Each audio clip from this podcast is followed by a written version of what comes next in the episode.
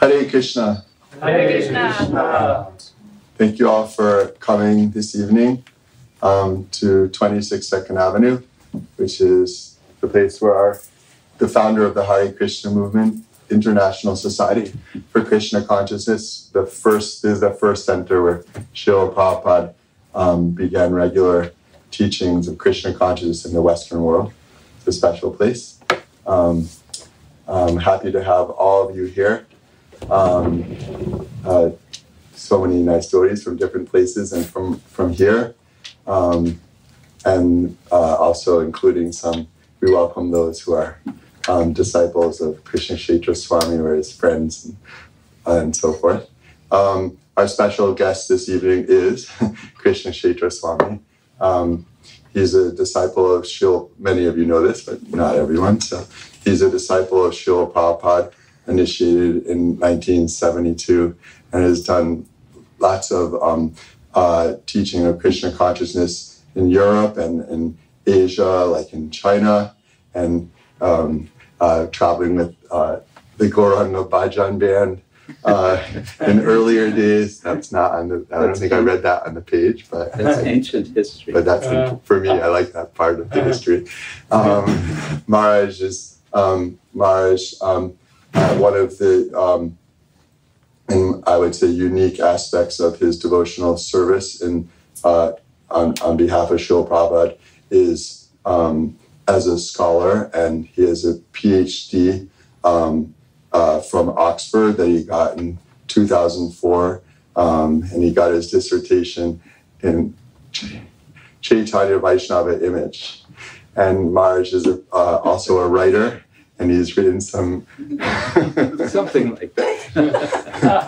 The books, there's a book table. the Maharaj has brought, um, with the help of some of, some of us, Maharaj has brought some books. So for those who would like to read, uh, read, read, uh, read, read his writing, uh, that will be available. Uh, you can speak to us after the program. And um, Maharaj um, also um, teaches at universities, has taught at universities in different places, including at universities in China. Um, and I'm not sure I read this on the webpage, but I have to say it.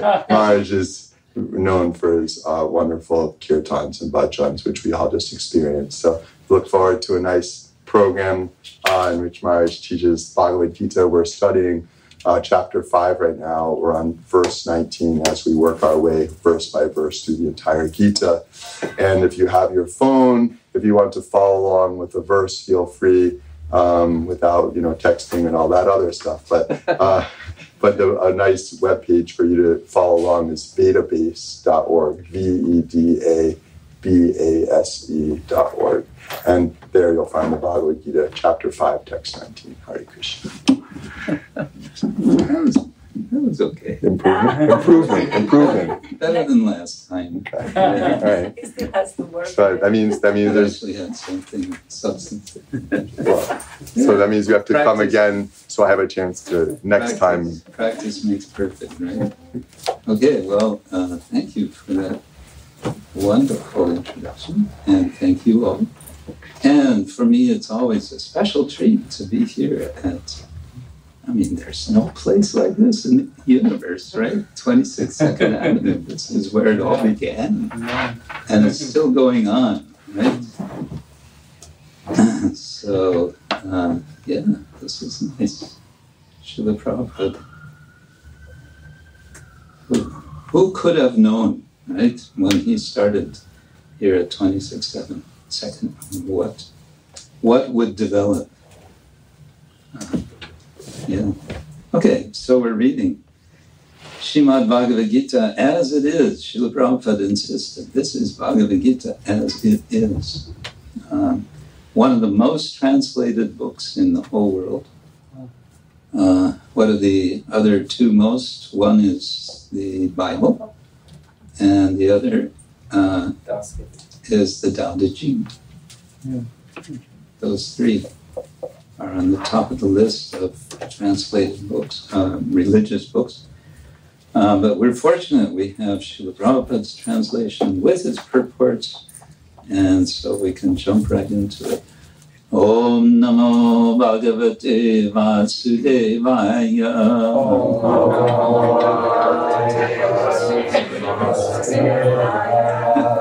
now let's try that again. ॐ नमो भगवते वासुदेवाय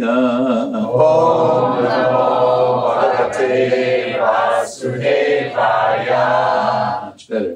ॐ नमो भगवते वासुदेवाय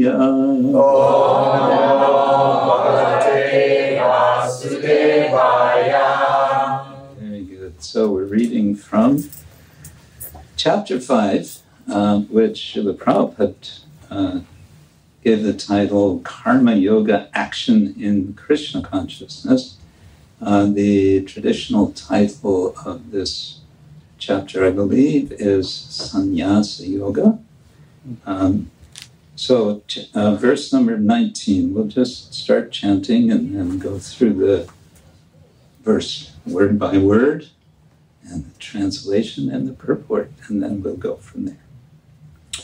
Ihaiva tarjita sargo, ihaiva tarjita jita sargo, yeshang sam ye stitam manaha, yeshang sam ye stitam manaha, nirdoshang hi samang brahma, nirdoshang hi samang brahma, nirdo shanti saman brahma, tasmat brahmani te stitaha. Tasmat Brahmani te stitaha.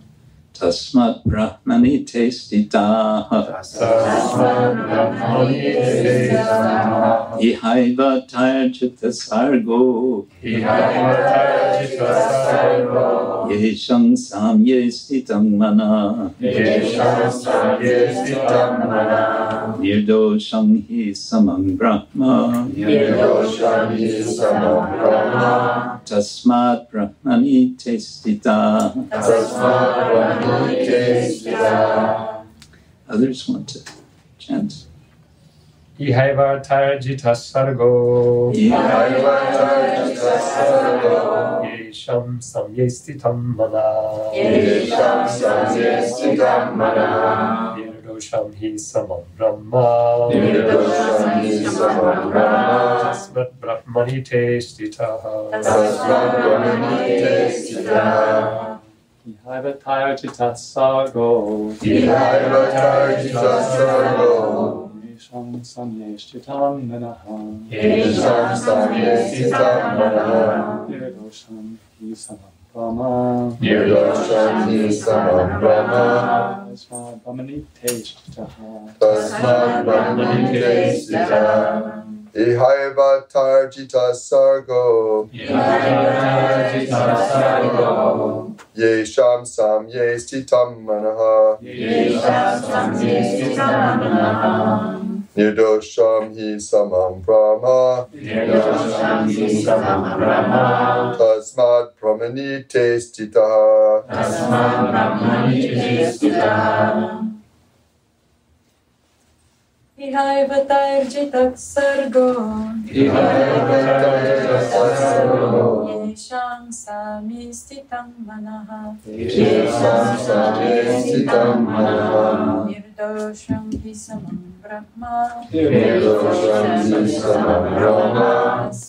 brahmani te stitaha Hmm? Anyone else? Once Prabhupada said if we repeat the verse ten times, we will memorize it.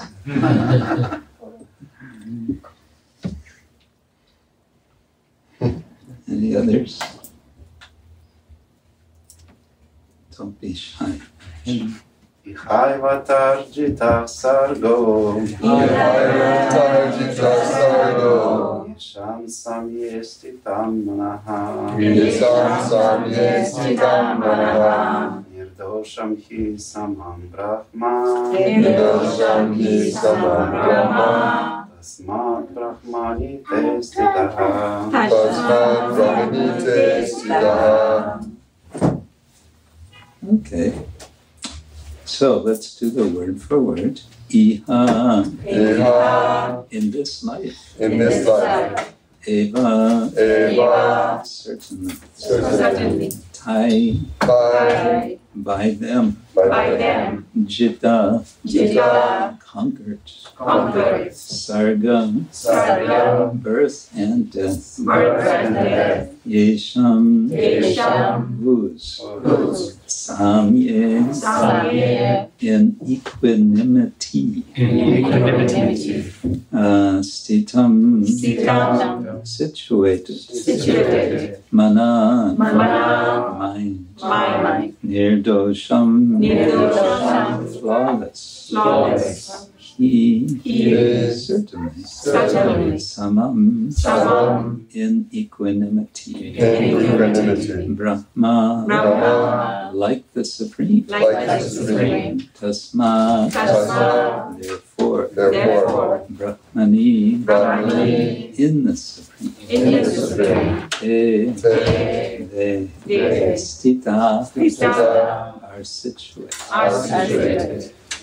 This microphone is very good. The microphone stand is uh, of it's would you like me to try to adjust it? Well, if you can tighten it, then it will stay. Yes. Maybe also put it uh, this way, and then it will be straight. This one's too this one. It's good. That's good. Okay. Yeah. Well, I think that's good. All right, translation.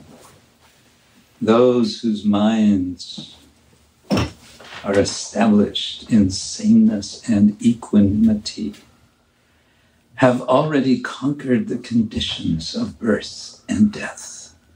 They are flawless like Brahman, and thus they are already situated in Brahman. And Prabhupada's purport equanimity of mind, as mentioned above, is the sign of self realization. Those who have actually attained to such a state should be considered to have conquered material conditions, specifically birth and death. As long as one identifies with this body, he is considered a conditioned soul. But as soon as he is elevated to the stage of equanimity through realization of self, he is liberated from conditional life.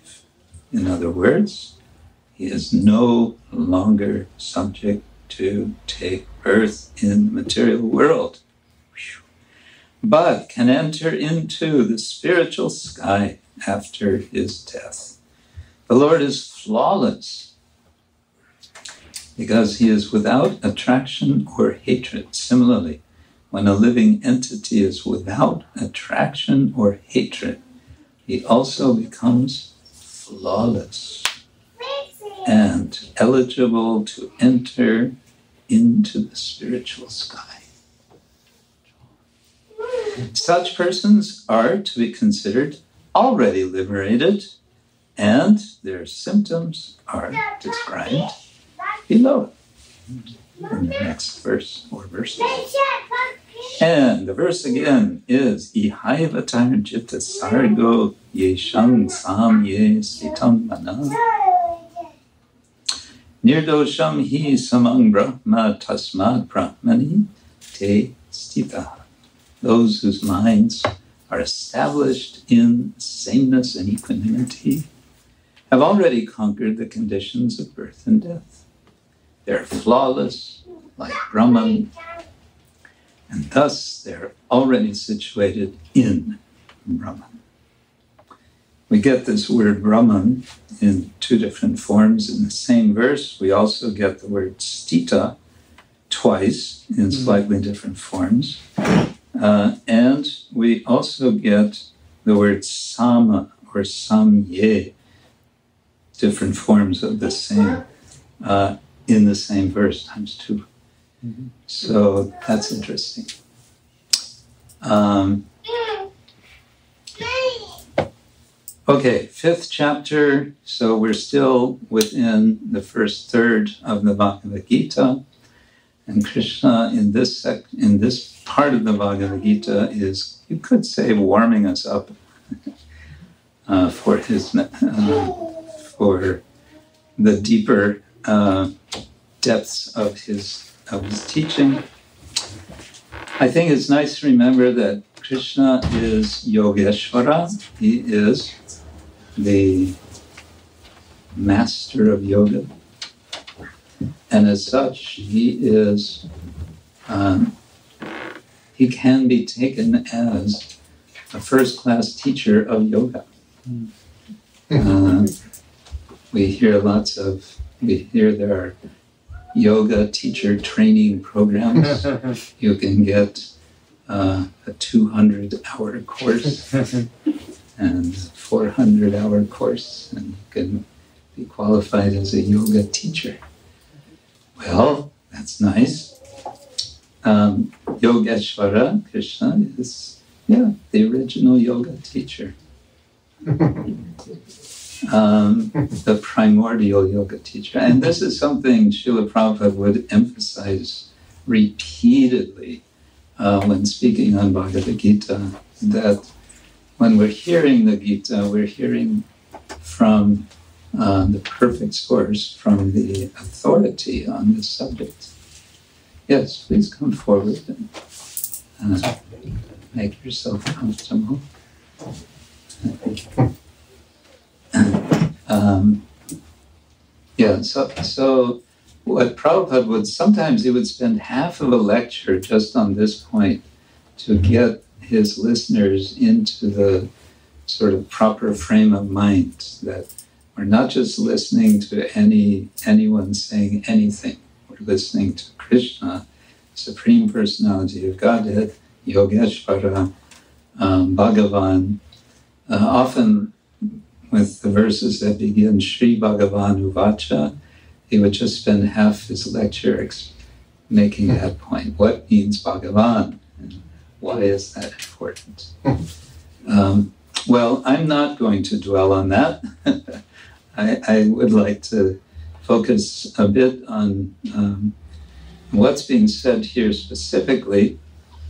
Um, but it occurs to me, especially with this chapter, I feel that it is helpful to be aware of a kind of unspoken, uh, what technically is called Purva Paksha. Purva Paksha is a term that's um, used in Indian philosophy. Historians of Indian philosophy tell us that it's been used at least since the fifth century of the Common Era, so that means the last 1,500 years. What means Purva Paksha? Well, what does Paksha mean? First, Paksha means literally wing, uh, but it comes to mean position. Uh, we hear in politics there's a left wing and a right wing. right. Yeah. Um, so there's also wings in philosophy. Uh, one would hope that with these wings one can fly to the truth. Um, what is purva? Purva means, uh, in this context, something like preliminary. So the preliminary understanding, um, that which is to be discussed, um, um, and how is it discussed? With the Uttarapaksha. Uh, the Uttarapaksha is responding to the Purva Paksha, and having responded to the Purva Paksha with the Uttarapaksha, one seeks to come to Siddhanta. Siddhanta. This is this is where everyone has a sigh of relief uh, after much anxiety of uncertainty. What is the truth? Uh, so that then one can fly with the Siddhanta. so, what is the Purva Paksha of this chapter? It, it occurs, it's not explicit. It's not explicit, but I believe it's there. Why do I believe it's there? Because of some allusions in this chapter, especially at the end of this chapter, uh, to terminology from the Buddhist tradition or traditions. The word nirvana in particular comes, and it comes, I believe, three times. And for me, this is a signal, it's a hint. But how it comes, how Krishna uses this word nirvana, he he makes a kind of little um, he, he, he takes it with a little twist. He speaks not of nirvana simply, but he speaks of Brahma nirvana. Brahma nirvana. You'll never hear the Buddhists talk about Brahma nirvana. nirvana. They'll speak about nirvana, but not Brahma nirvana. Um, so Krishna, Krishna is uh, is using this. Now, some will say, "Oh, wait, wait, wait, wait! It can't be that Krishna is responding to the Buddhists. Why?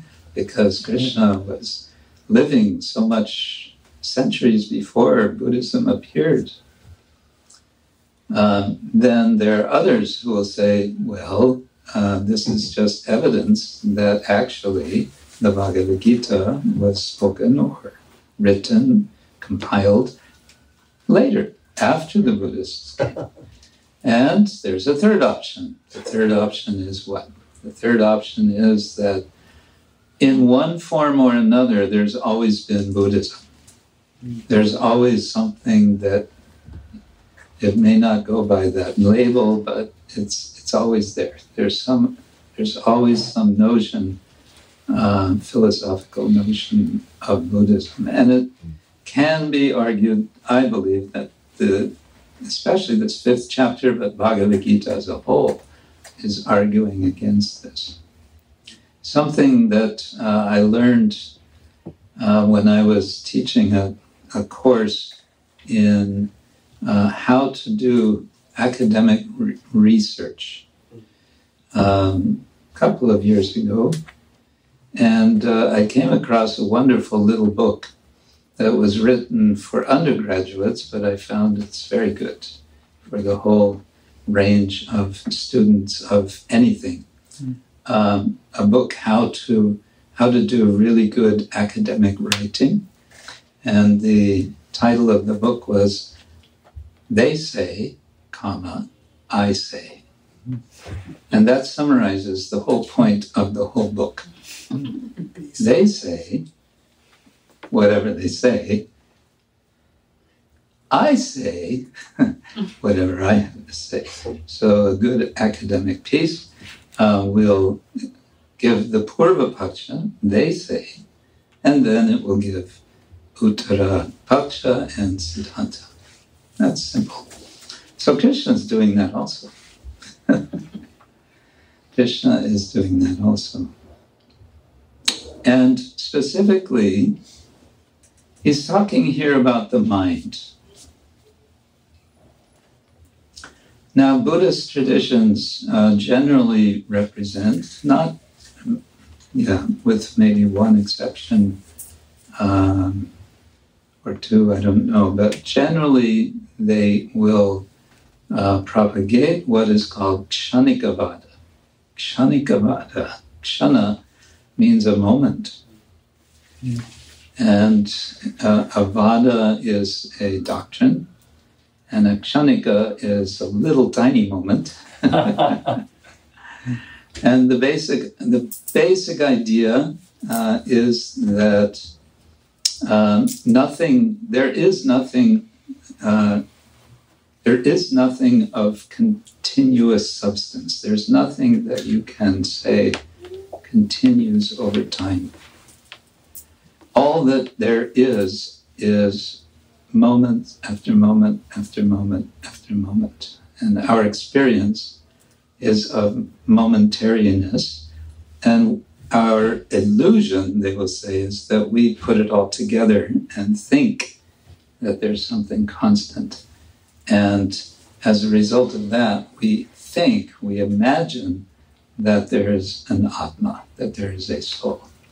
Of course, Buddhists, generally how we understand Buddhism and generally how Buddhists understand Buddhism is they want to, to use a mo- postmodern fancy word, they want to deconstruct the self, the Atma. They want to say, your whole problem is you're thinking that there's that you are somebody when actually there is no uh, substantial self. And what that means is there's also no no no thing which could be called a mind. So much about the bhagavad gita is about controlling the mind. And the and the yoga sutras the yoga system is very much yoga's chitta vritti nirodha, the chitta consciousness, the vrittis, the fluctuations and disturbances, nirodha, they, they are to be restrained by practice of yoga. So all of that kind of would, at least in theory, it seems like it would just go out the window with Buddhism.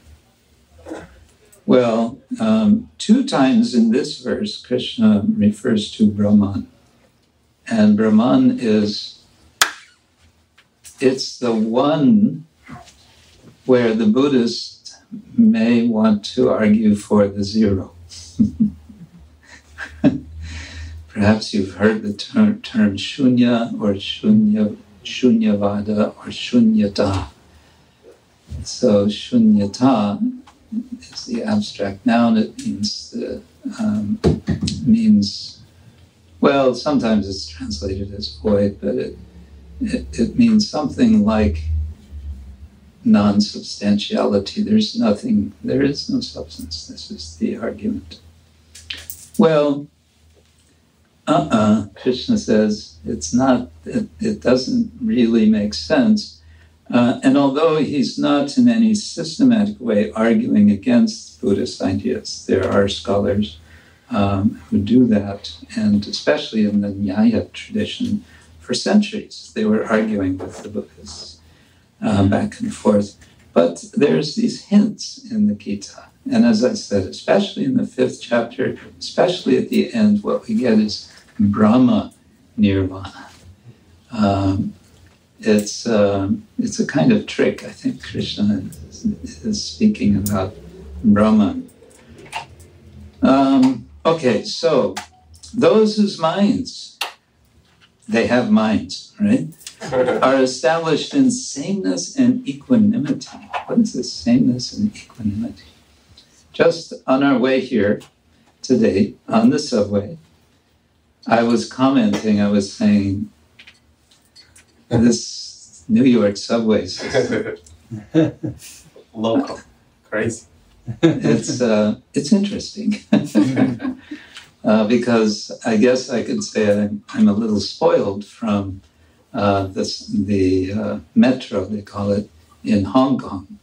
Very, you know, it's just very, it's very neat, clean. It's modern. Anyway, so I'm making in my mind a comparison. I'm thinking this is better and that's worse. Krishna's saying, uh uh-uh, uh, you shouldn't do that.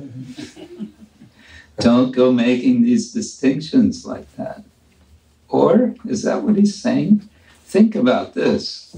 Is it possible to think without making comparisons? Is it even possible to think are we not constantly making distinctions? And isn't that distinction making comparison? So then, what does this mean to say, what is this samam? What is this Samye stitam. What is this? Being situated in samya, in equanimity. What does that mean? Well, we might get a hint from the previous verse, which those of you who were here last time will, of course, remember. You remember the previous verse? Yeah, I, gave the class. Oh, you better remember, right? Mm. So, you want to quote it for us? Uh, let's see. Um, Vidya. Putting, Yeah, you the Vinaya spot. Sama Bhane Bhamani Gari Hastani Shuni Chailas Vapake Cha Pandita Samadarshana. Yeah. Okay. The, the sage uh, sees, the learned and gentle sage sees with equal vision the, the Brahmana, the uh, cow, the dog, the, uh, the dog, uh, and the dog eater, and, and the and the outcast, the stop, stop the one who cooks the dogs. You forgot the elephants. Or the elephant Hastini and the yeah. Yes, the humble sages, by virtue of true knowledge, see with equal vision a learned and gentle Brahmana, a cow, an elephant, a dog, and a dog eater, an outcast. Uh, right. Well, equal vision, samadarshan, a samadarshi, and darshana is just the plural, plural form. Um, so they they see equally. Um, what does that mean? Well, that means understanding that every living being uh, is, in essence, the same. Certainly, the bodies are different. Nobody's going to say that the cow and the and the dog and the elephant and all of these different bodies are the same. No, but the pundit, that means the learned person, understands there's some, we say something, but it's really someone. There's a person inside each one of them, and they're all the same in in terms of uh, certain certain features, um, especially um, well uh, degrees we can say of satchit and ananda, the qualities of the self. Actually, the qualities of the self, the atman, have been elaborated in um, Jiva Goswami's Paramatma Sandarbha. I just was reminded this, uh, reminded of this. Um, he quotes um, one sage from South India, Jamatri Muni. Uh, he gives 21 qualities of the Atma, the self. And what's interesting for us, perhaps, uh, is the last of these. Uh, the very last one is Shanti, Shanti. The last one of these is Sheshatva, which is a way of saying servitorship. So, characteristic, what do we all have in common? We're all servants. Um, we're all servants. That's, that's, that's a core principle, which is especially emphasized in our Gaudiya Vaishnava tradition. It's one of the things that uh, spe- specifies and characterizes um, the Gaudiya Vaishnavas. Jivera Swarupahoy Krishna Nityadas Tatasta Shakti Veda Veda Prakash. All right, um, so this sameness and equanimity, uh, but I think there's, I think there's something here because Krishna is emphasizing it so much in the Gita. In the sixth chapter, he's going to say he's going to let's see if I can remember it. Um, no, I'm not remembering. Gyanam Vijnanam uh, Gyanam Tetam. Jnanam Teham Savijnanam. No, that's not it. Um, we'll get it. It's here. The qualities of the stone. That's it. Jnana, Vijnana, Triptatma. Uh, Kutasta, Vijitendriya. Yukta iti. Uchate, yogi. Kanchana. Sama, Loshtra, Ashma, Kanchana. We got it. Hmm. Someone is said to be in self realization and is called a yogi. Um, yukta iti uchate yogi. Uh, when that person is fully satisfied. Mm. Why? Uh, tripta atma means satisfied by virtue of acquired knowledge and realization. And what's the characteristic? Such a person is situated in transcendence and is self controlled. He sees, what does he see? He sees everything.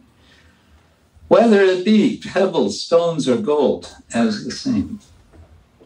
Well, what does that really mean? One thought I had about this uh, is in some contexts, gold might be very useful. In other contexts, pebbles or stones might be more useful than gold.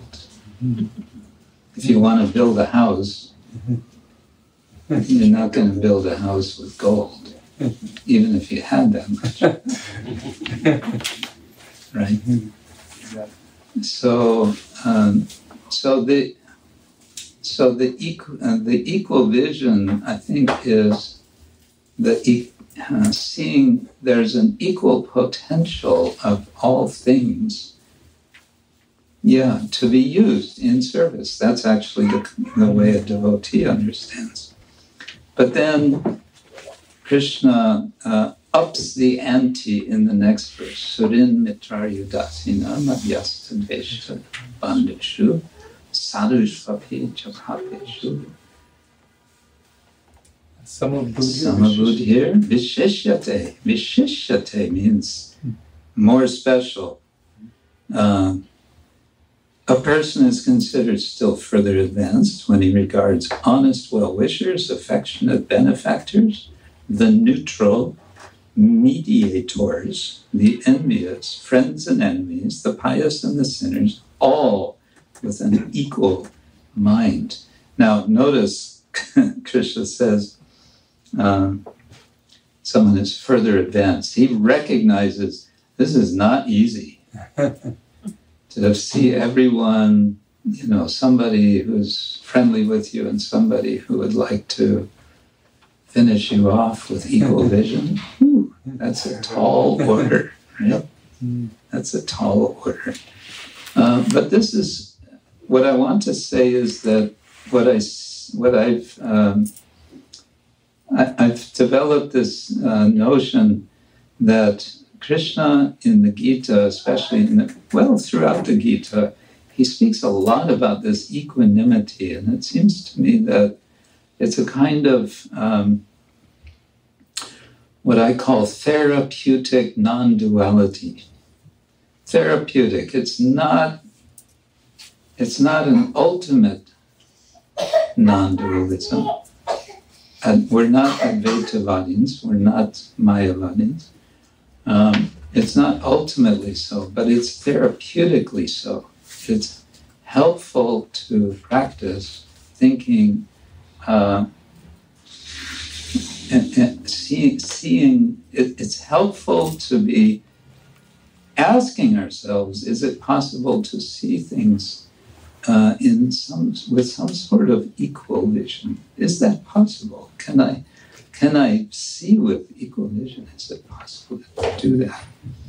Um, and how to get there? It came to my mind. There's a, a very nice verse, uh, sutra in the Yoga Sutras of Patanjali. You want to hear one of the sutras of Patanjali? No? Yes. Yes. Okay. Uh, this is, and this connects back to Buddhism um, because it echoes uh, a Buddhist idea. So Patanjali says in part one, verse number or sutra 33, Maitri Karuna Mudito Pekshanam Sukha Dukkha Punya Punya Vishayanam Bhavanatas Chitta Prasadanam. What's that mean? By cultivating an attitude of friendship toward those who are happy, compassion toward those in distress, joy toward those who are virtuous, and equanimity toward those who are non virtuous lucidity arises in the mind. Uh, this is uh, Advaita Prabhu's translation, Edwin Bryant. Very nice uh, book he's written, uh, translation and commentary on the Yoga Sutras. By cultivating an attitude of friendship, maitri, uh, in Pali, uh, this is metta, metta. Um, karuna is karuna, mudita, mudita, I think it's mudita, and upek, upeksha uh, is, I think, upekka. Um, by cultivating an attitude of friendship toward those who are happy, sukha, compassion, karuna, toward those in distress, joy, that's mudita, toward those who are virtuous, punya, and equanimity, upeksha, toward those who are non virtuous, apunya, lucidity, prasadanam, arises in the mind, bhavanatash, chitta prasadanam. So, this actually is almost you, you we may be tempted to say oh that's taken straight out of buddhist literature. Because the buddhists speak uh, of uh, what they call the uh, what is it? The brahma vihara. Um, these four principles a practice of meditation is to extend one's friendship. You start with your what's easy. It's easy to be friendly with your friends. Yeah. so they say, start with your friends. That's okay. You know how to be friendly with your friends. Now try extending that out to someone who is udasina, someone who is indifferent to you. But here it says someone who is sukha, who is happy. Now you may say, well, I don't know if I want to be friends with someone who's happy uh, because of, you know, some mundane reason. But the idea here is no, go ahead and see if you can do that, because that's going to help you stretch your uh, your consciousness to recognize that that's also a spirit soul. They have the same, um, the same sorts of uh, feelings as you have, and so on. Each one of these you learn to extend further and further out uh, to, as a meditation, to encompass the whole world. And what's the result? The result is chitta prasadanam. And this just now occurs to me could take us back to Bhagavad Gita in the 18th chapter, another famous verse. You all know. Brahma Bhuta pras- prasannatma. Na sochati na kanchati. Sama. Sarveshu bhuteshu. Adbhaktim. madbhaktim lavate So that's where it goes beyond the Buddhist mm-hmm. idea uh, to bhakti, bhakti to the Lord. Uh, so again, we had um, a kind of purva paksha in what seems implied in the Buddhist idea. We have instead of the Buddhist idea. Bye. They'll come back. Okay. Instead of the Kshanikavada of the Buddhist idea, we have something um, something solid. We have a, a self, and we have a self which has a mind, and that mind is constant, and therefore that mind can become sthita, can become fixed. Uh, and that mind can become fixed in what? Samye, in equanimity. And that, Srila Prabhupada is explaining, uh, is he, he, of, he very often uses the word symptom. Symptom we usually think of in re- relation to disease, uh, a symptom of a disease, right? Mm. But um, he'll use it in a more general sense. So a symptom um, symptoms of persons uh, who are considered to be already liberated. Uh, this is all being described. Do we want to be liberated? One could ask. Maybe we just want to attain nirvana. Nirvana. Nirvat. What, what is nirvana? Literally, it's um, extinguishment. Um, extinguishing the fire, blowing out the candle, It's nirvana. Um, not so attractive, I think. I think we're enough, um, we value ourselves enough to understand that that is not what we want.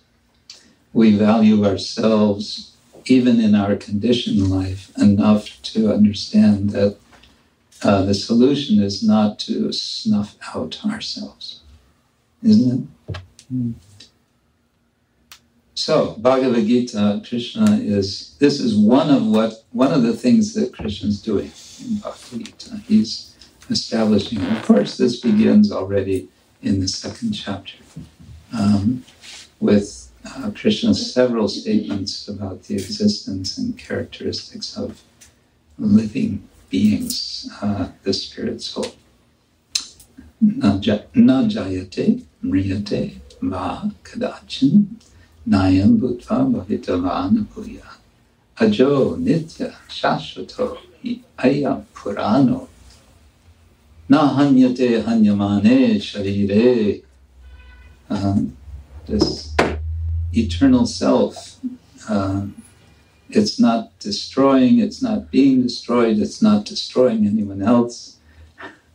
It's existed in the past, it's existing now, it's going to exist in the future uh, there's permanence to the self. And uh, Krishna starts, he, he, he begins his, uh, his argument on that point, which again suggests he may be, even though it's not mentioned, he may be addressing the Buddhists say, uh, as the Purva Paksha. Okay, these are a few thoughts. Now let's see if you want to refute something? You want to argue the Buddhist position? yes, sir. Marsh. Well, I have two, but two things, but you, I can just do one and we'll see. Uh, so, okay, um, you were giving, you were suggesting three options for um, uh, explanations for uh, how it is that uh, uh, uh, Krishna uses the term Brahma Nirvana, which is a term that's widely used in Buddhist scripture. No. Nirvana is used in Buddhist Yeah. scripture, and Krishna speaks of Brahma Nirvana. Excuse me. Yes. Yes, that, That's was an important intention. distinction. yes, yes, that's my, my. So Krishna is utilizing the term, but with another descriptor. Uh, uh, and um, I was thinking of a fourth option. I was wondering what you think of. Uh, uh, well, because Krishna says that he's knows past, present, and future. So, um, and we also know He's anticipating. I was thinking He's, he's anticipating the Purva Paksha. In the future, they're going to be saying this. Anticipating. Okay, yeah, why not? Since it's a spiritual literature, a spiritual explanation Yeah. is is appropriate. Um, uh, then uh, my other qu- question is um, the word for word uh, tran- uh, tran- the word for word translation of this verse.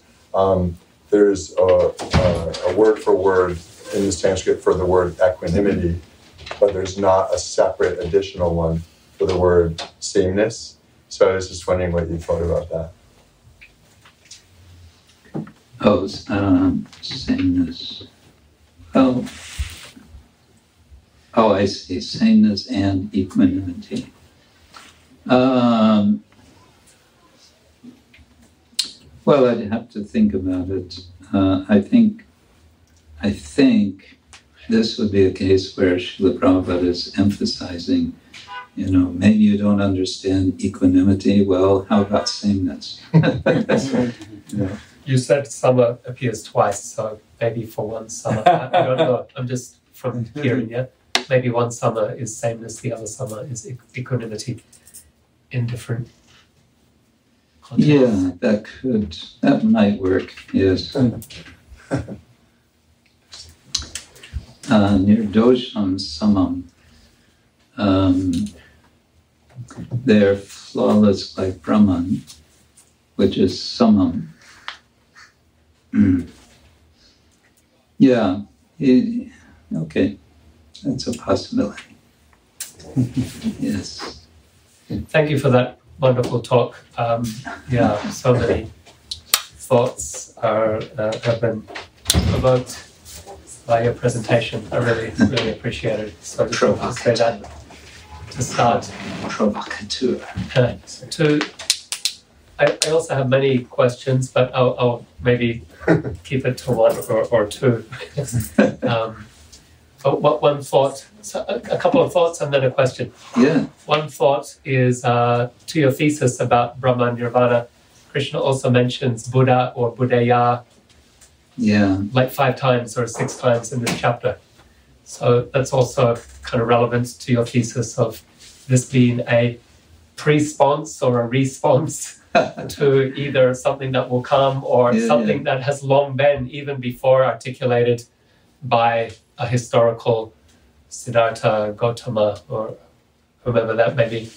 Yeah, of course, already in the second chapter he speaks of buddhi Right. yoga, but then the word buddhi, um, that's already there in Sankhya, Right. uh, Sankhya philosophy, of course, the Buddh, buddhi. Yeah. So it seems that idea could have been co-opted by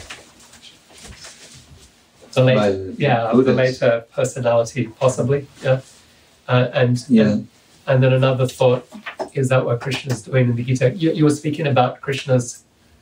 He seems to be responding to this idea. Something wonderful that Krishna does in the Gita is accommodate, or rather than defeating, it's more like, here's how we we would apply this right. um, and, and synthesize to your paksha, Yeah. purva paksha, siddhanta. Yeah, So, so he, he does that so beautifully with so many other philosophical ideas Hmm. in the Bhagavad Yeah. Gita. And so it's nice to think how he's doing that with the ideas that would become or were um, Buddhism as well, well. very good point. Um, yeah, we can see that with just the term Brahma Nirvana.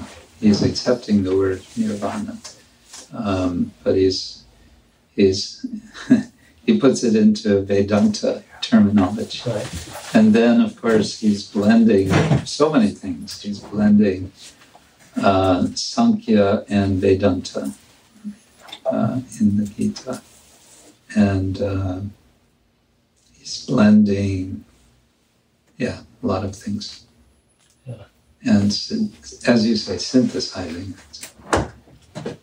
Yeah, we can say that's why the Gita is so enduring and endearing.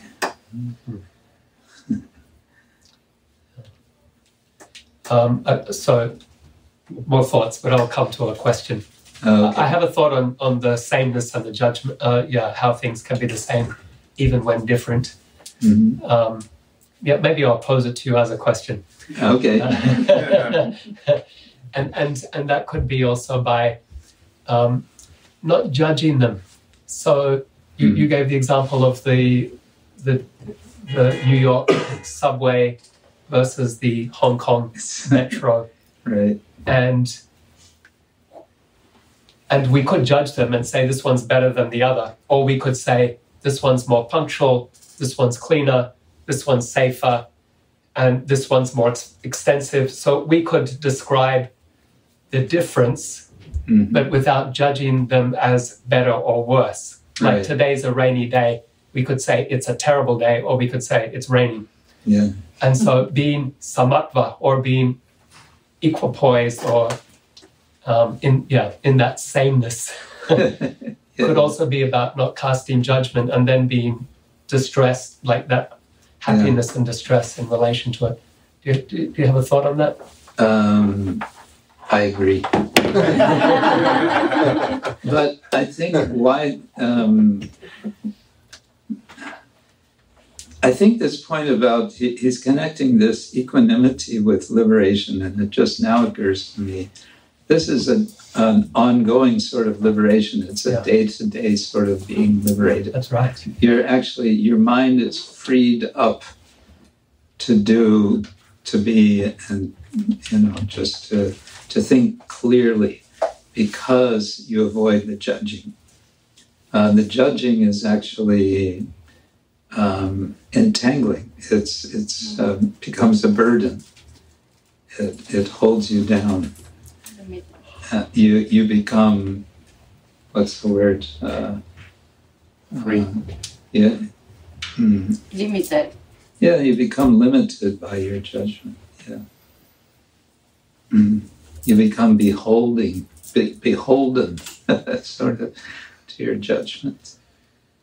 And so there's, I think, the way another way of looking at this because I, I like to look at it as a practice, yoga as a practice, is we're not there yet, right? We're just day by day. So um, it's a practice to learn to be to withhold judgment on all, all sorts of things and especially on other people um, we're very we're, we tend to be very quick at the draw at judging others isn't it uh, ah this person ah this ah, and that's uh, very binding isn't it so the practice of maybe a judgment is going to be necessary at some point. You know, maybe in my dealings with someone, I, maybe I will have to make a judgment. Maybe it's my responsibility in some circumstances, but maybe not. And so maybe I can withhold, I can suspend uh, the judgment. And that opens up all kinds of possibility of um, yeah, to appreciate others as they are. Mm. Thank you. Yes, Divya. So thank you. Just continue on this thought. So I I very much appreciate that your one of the definitions of equanimity is seeing equal opportunity for everybody to be engaged in service. Mm. and open my eyes. So, but the judgment, I think also Srila Prabhupada speaks about this in the purport, equanimity in the sense of perceiving without attachment and aversion.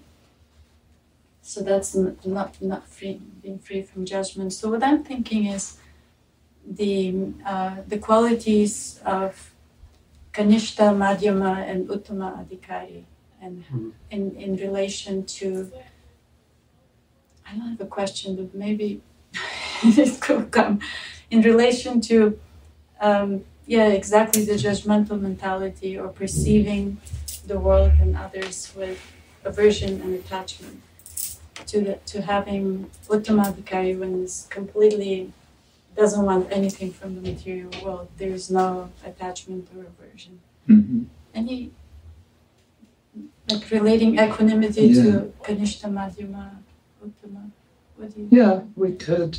Um, there's lots of ways to map uh, spiritual progress. Um, that's one sort of mapping. Another way of mapping uh, we find, of course, with the three modes, the trigunas, and that's extended to include um, a mapping of bhakti in the third third canto of uh, the Bhagavatam. In uh, Kapila's teachings, there's there's bhakti in the mode of goodness, bhakti in the mode of passion, bhakti in the mode of ignorance. But um, yeah, as you said, I, I think we can agree that um, uh, the Uttamadhikari, the one who is has nothing, really nothing to gain uh, from that position, then we could say it can go either way. Um, becomes very easy to be non judgmental because uh, they're not invested in anything. They have nothing to gain, nothing to lose. Yeah. Yes. Um, I, w- I wanted to uh, raise raise an issue of um, the use of the word uh, judging or judgmental, which I was thinking are often used uh, interchangeably. Yeah. But on the other hand, uh, judging can be used, uh, I think, uh, in a way that doesn't connote being judgmental.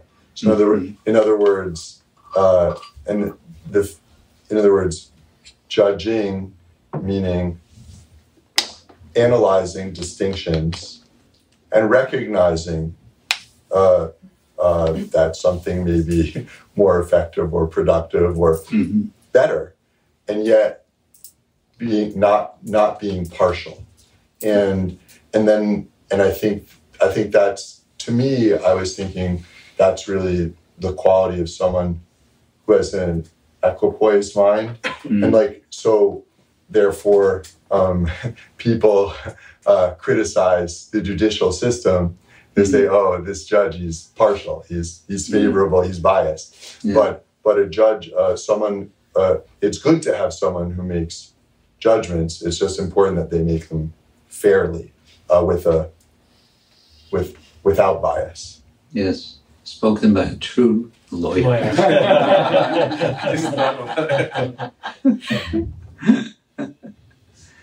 Yes. No, it's good good. way, eloquently. Good to make that distinction, judging and being judgmental. Um, yeah. Uh, I just, I mean, I just feel that this is an interesting uh, um, subject because um, that's what probably most of us trying to do: stop the judgment, stop the judgment, because we have this set of mind that we always judge. It's like natural. We look at the person and we see something wrong with the person because a lot of person has there something. must be something wrong with yeah, you. Something, yeah. Everybody thinks that, and somebody, Yeah, somebody some- else, somebody else. Exactly. Yeah, but I, I mean, with me as well. Uh, but I don't think I'm the only one.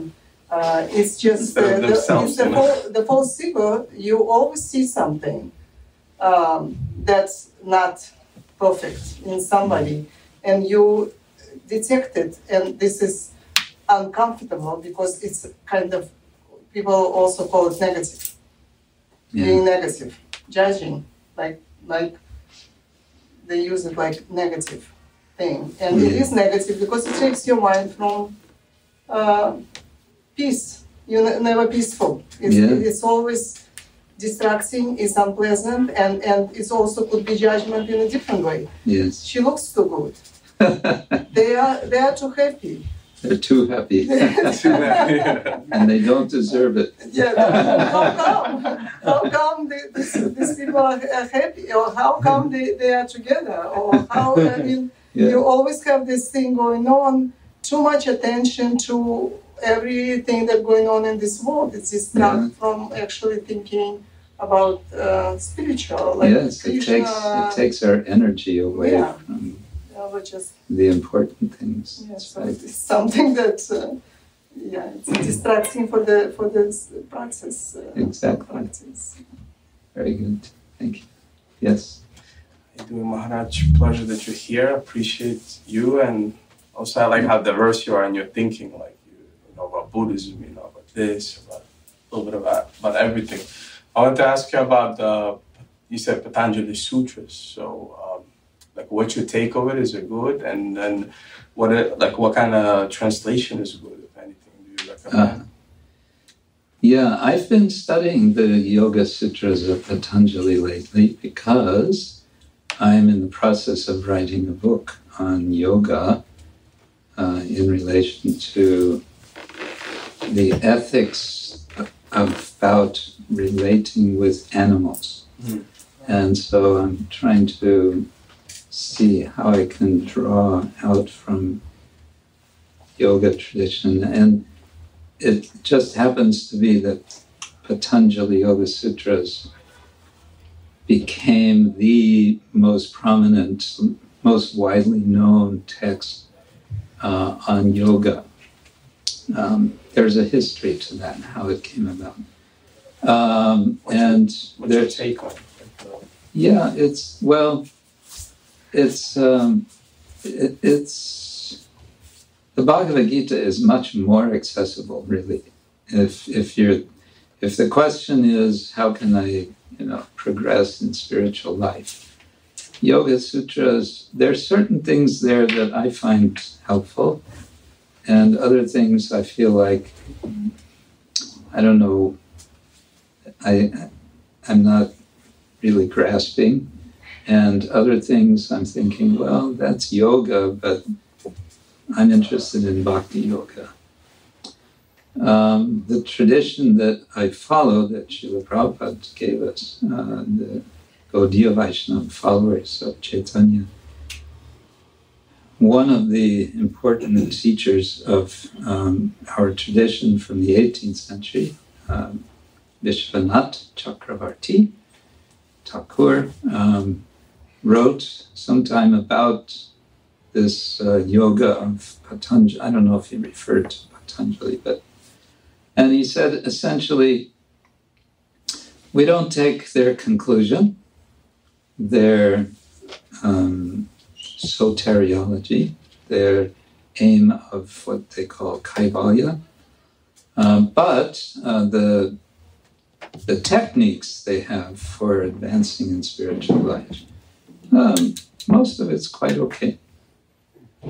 Uh, we also don't take from the third chapter the siddhi, siddha, siddhis, the uh, sort of mystical powers, um, which Patanjali himself says this is really not very good, but here it is. if you want this, you can get it by practicing different forms of samyama, different meditations. Um, but it's, I don't know, it's, it can shed a certain kind, maybe, of light on certain aspects of, for example, the sixth chapter of Bhagavad Gita. Sixth chapter, in one sense, is a kind of summary uh, of many of the elements of uh, Ashtanga Yoga, which is kind of sketched in the Yoga Sutras. And as for translation, well, there are two which I like. One I mentioned uh, from uh, Edwin Bryant, Mhm.